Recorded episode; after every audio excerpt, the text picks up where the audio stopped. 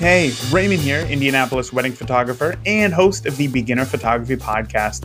Thank you for waking up with daily photography briefing. This is Photo Thoughts Thursday.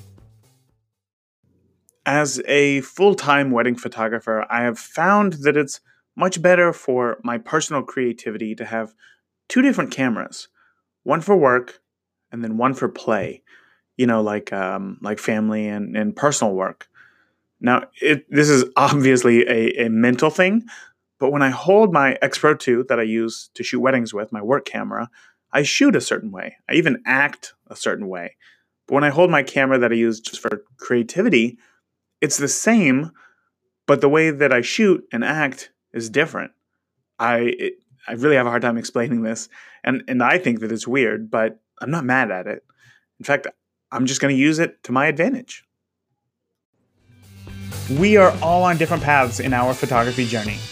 If you're feeling lost, I want to help with our free 14 day video course Photography Basics for Beginners 14 Days to Better Photos. Many new photographers, just like you, have gone through the hands on course to build their skills and have had amazing success creating incredible images.